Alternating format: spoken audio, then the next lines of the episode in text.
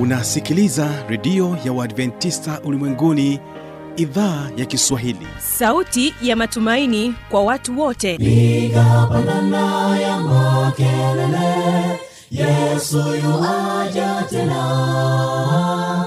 Ipata sauti imba sana yesu yuaja tena. Anakuja anakuja yesu yuaja tena. Hii ni sauti ya matumaini kwa watu wote. Inayokujia kupitia redio ya uadventista ulimwenguni awr toka kila kona ya dunia tunasikia vita njaa maafa. Hivyo washiria marejeo ya mwokozi. Piga panda ewe mlinzi yesu yuwaja tena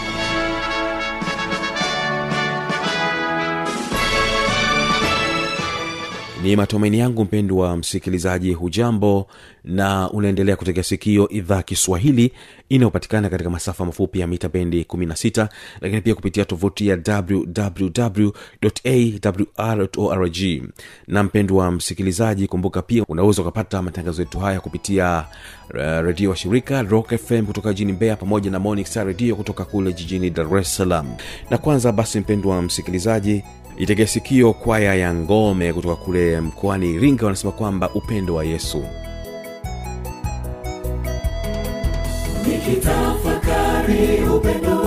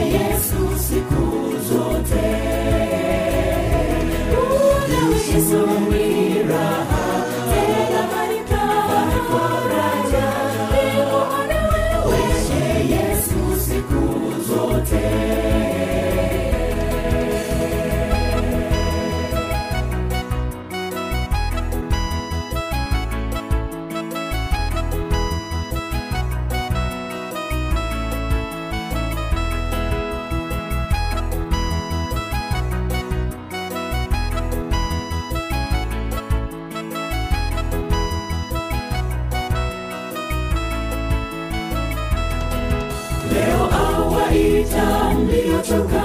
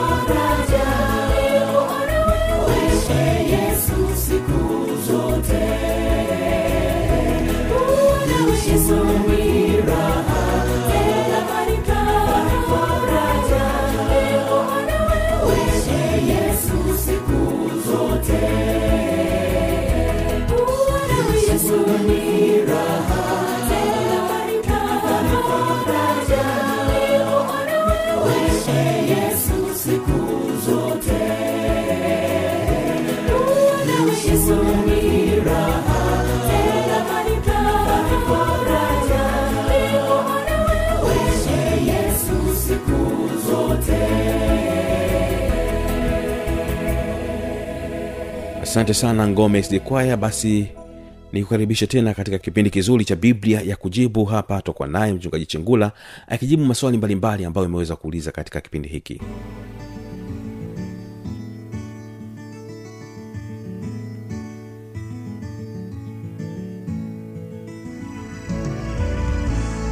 Mpendwa msikilizaji unaendelea kutegea sikio idhaa ya kiswahili na sasa ni kipindi kizuri cha biblia kujibu. Mimi ni fanuel tanda lakini bado ninaye mchungaji joseph chengula ambapo ataendelea kujibu maswali mbalimbali ambayo imeweza kuuliza. Na moja kwa moja tunakwenda kwenye swali letu ambalo ameuliza dada elizabeth john kutoka kule jijini mbeya. Anauliza je kusuka nywele ni dhambi? Yap sasa hapa tunaye mchungaji chengula ataenda kujibu swali hili. Kusuka nywele ni dhambi au sio dhambi kupitia maandiko matakatifu ya biblia? Ni kukaribishe mchungaji chengula ili uweze kuendelea kujibu swali hili tuweze kuona kuhusiana na kusuka nywele. Karibu. Um, asante sana ndugu tanda. Nashukuru pia kwa muuliza swali. Muuliza swali ambaye ameuliza swali hili zuri. Na biblia ina majibu ya kutosha. Wale ambao mnasoma biblia wale ambao tunasoma biblia katika kitabu kile cha timotheo wa kwanza sura ya pili mstari wa tisa neno la mungu linatuambia habari ya nywele. Je kusuka nywele ni dhambi? Mimi napenda tu nikuongoze kupitia neno la mungu jinsi linavyosema. Uh, katika timotheo wa kwanza sura ya pili mstari wa tisa neno la mungu linasema vivyo hivyo wanawake na wajipambe kwa mavazi ya kujistiri pamoja na adabu nzuri na moyo wa kiasi si kwa kusuka nywele wala kwa dhahabu na lulu wala kwa nguo za thamani. Wale ambao wanasoma eh, timothy chapter 2 verse 9 likewise i want women to adorn themselves with the proper clothing modestry and discar- not with the braided hair and the gold or pearls or expensive apparel. Katika sehemu hii tunapojifunza katika biblia neno la mungu linatukumbusha habari ya nywele jinsi ambavyo tunatakiwa kuwa katika mwonekano wa maisha yetu kama tunaosoma neno la mungu. Kwa hiyo hapa biblia moja kwa moja inasema vivyo hivyo wanawake na wajipambe. Kujipamba hakujakatazwa wajipambe kwa mavazi ya kujistiri yaani ambayo yataziba vizuri sehemu zile ambazo zinasababisha uh, matatizo makubwa katika mawazo ya watu walio wengi. Pamoja na adabu nzuri pamoja na moyo wa kiasi. Si kwa kusuka nywele wala kwa dhahabu na lulu wala kwa nguo za thamani. Katika lugha ya biblia uh, anapozungumzia lugha wala lugha nguo za thamani anamaanisha zile nguo za aibu. E, katika lugha ya biblia yale mavazi ambayo ni ya aibu yale ya kikahaba yale ndiyo yanayokatazwa katika sehemu hii hapa wala kwa nguo za thamani.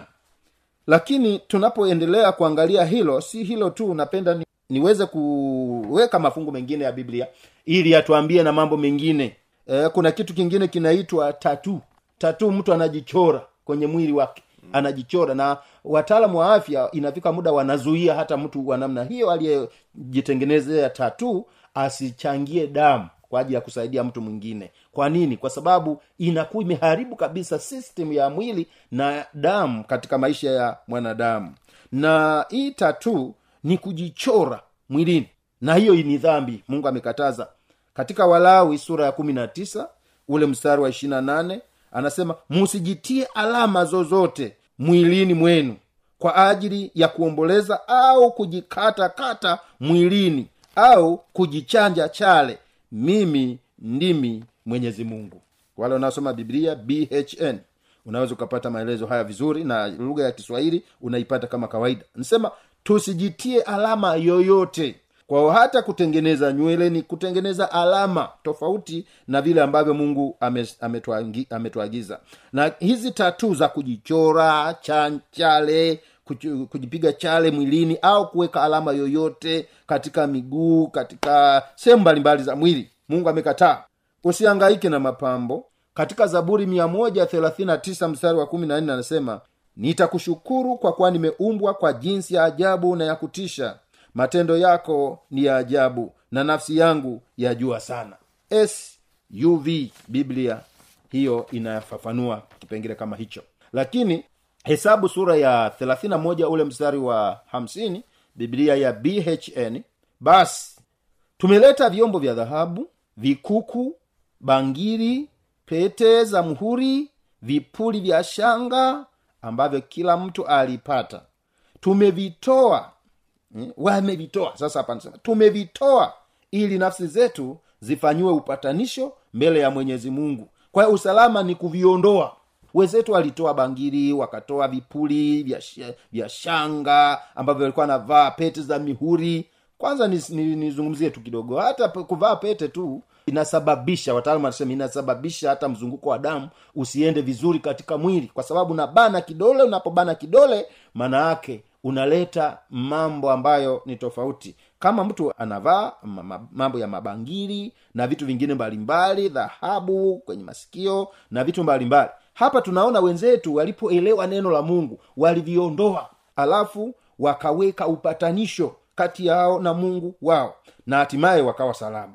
Lakini kuna sehemu nyingine hapa inazungumziwa vikuku. Vikuku watu wanavaa kama vishanga kwenye miguu eh, wanavivaa vile hapa vinakatazwa katika biblia katika neno la mungu vinakatazwa kwamba havitakiwi kuvaliwa.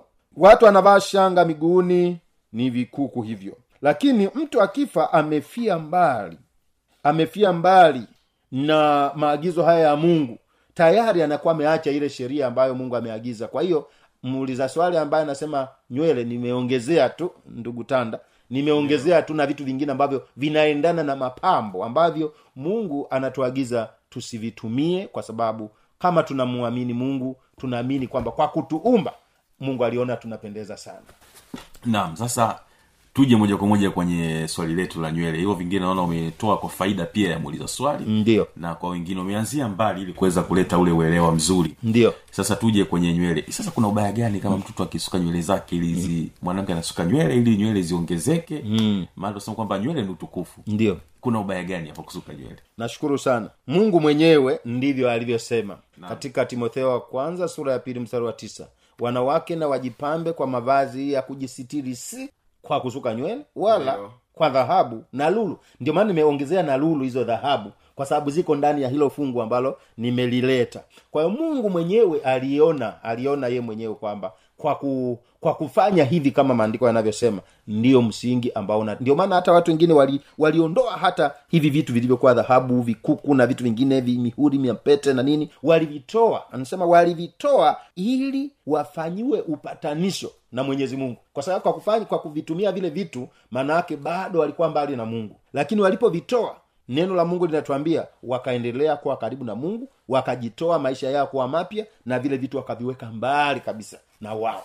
Kwa hiyo mwenyezi mungu tu yeye ndiye aliyesema lakini e, baadhi ya vitu vingine ambavyo vinatumika leo kuvaliwa nimeeleza hasara zake ambazo zinaweza zikasababisha kabisa kama bangiri eh, na unaona mtu mwingine bangiri amevaa lakini hata hata kutoka haitoki. Eh, inabana inambana. Kwa hiyo ya damu. Ile ule mzunguko wa damu hauendi vizuri katika mwili kwa sababu kuna kitu kimebana. Eh, wengine wanavaa kiunoni mm. eh, hirizi eh, vyote hivyo vyote hivyo ni kama vi- vi- vinaendana na vikuku vikuku hivi ambavyo eh, shanga mshingoni kwa mwili kwenye shingo umebanwa kwenye mkono umebanwa kwenye kidole umebanwa kwenye kiuno umebanwa kwenye mguu umebanwa kwa mwili unashindwa kupumua vizuri. Na ndio maana mungu aliona kwamba maisha yetu ili yaweze kuwa mazuri tuachane na hivyo vitu ili tuweze kuwa salama zaidi. Kwa mungu aliona ili tuendelee kuishi vizuri afya zetu ziendelee kuwa nzuri tusivitumie hivyo vitu kwa, kwa sababu hata nywele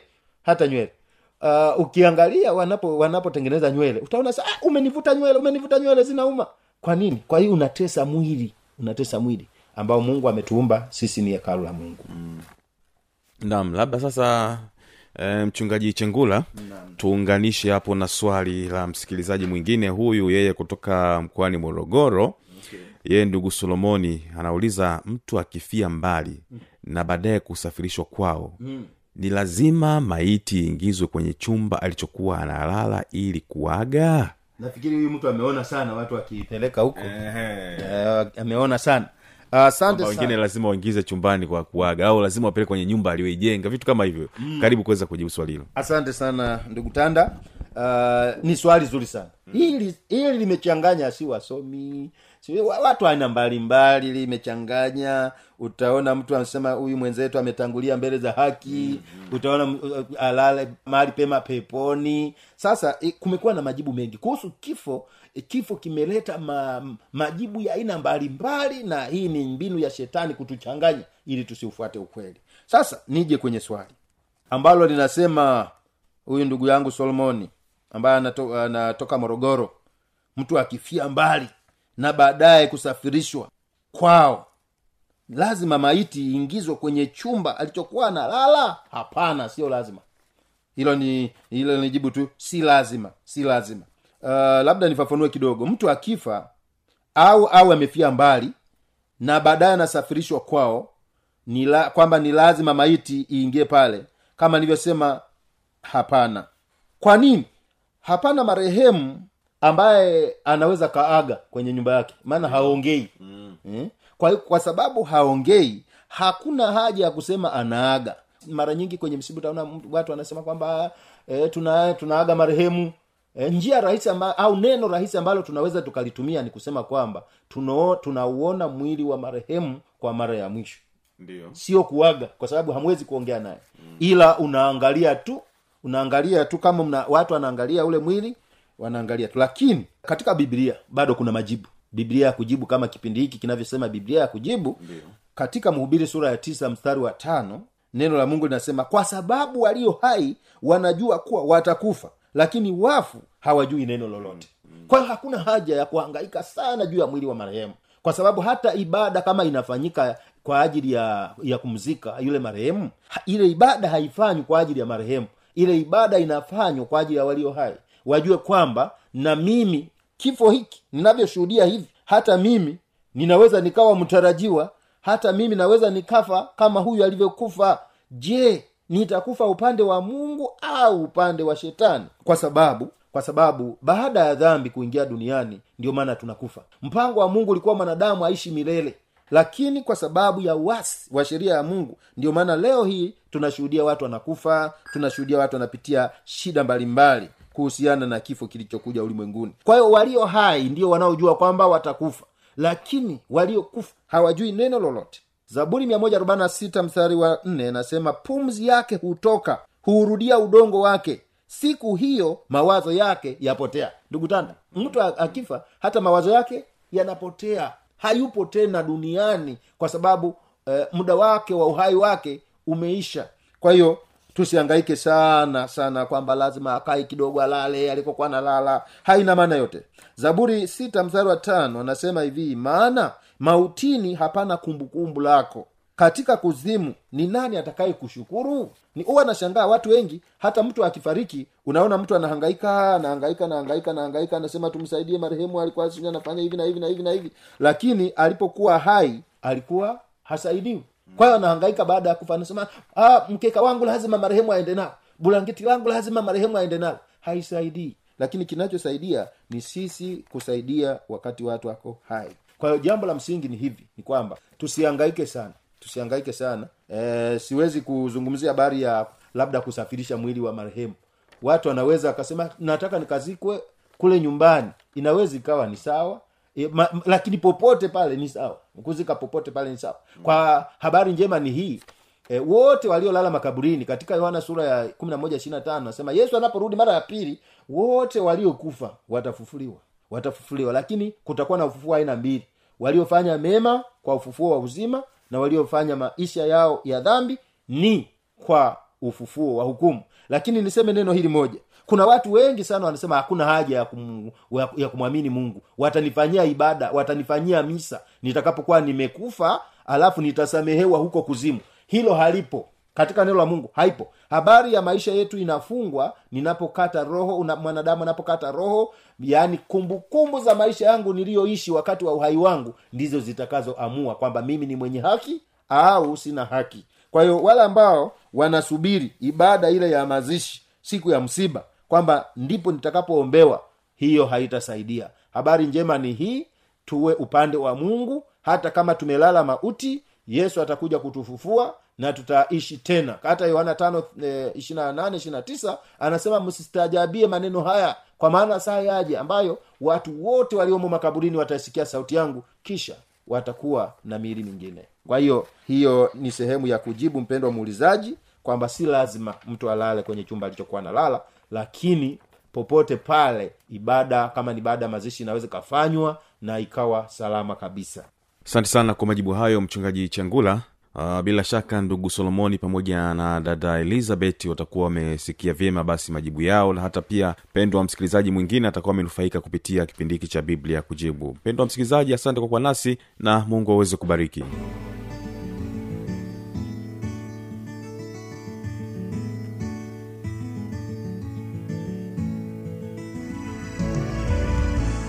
ukiwa na maoni mbalimbali changamoto swali tujuze kupitia anwani hapa ifuatayo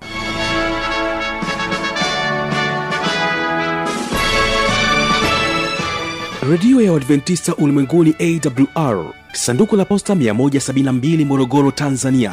Anwani ya barua pepe ni kiswahili at awrrg namba ya mawasiliano simu ya kiganjadi 745 184882 ukiwa nje ya tanzania kumbuka kwanza na namba kiunganishi alama ya kujumlisha 255 unaweza kutoa maoni yako kwa njia ya facebook kwa jina la awr tanzania.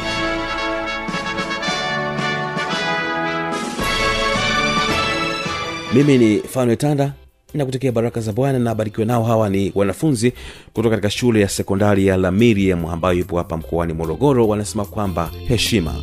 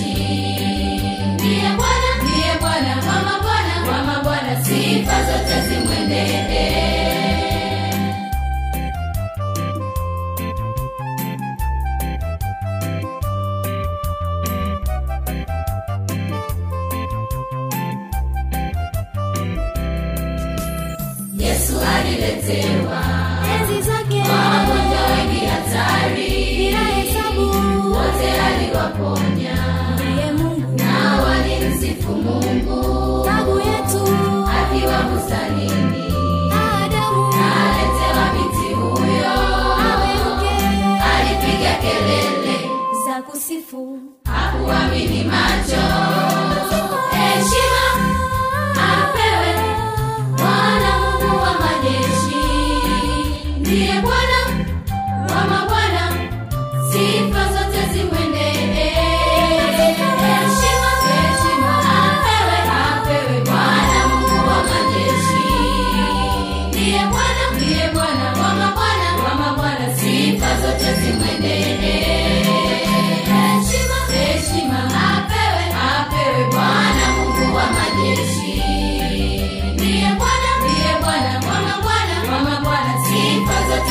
standing.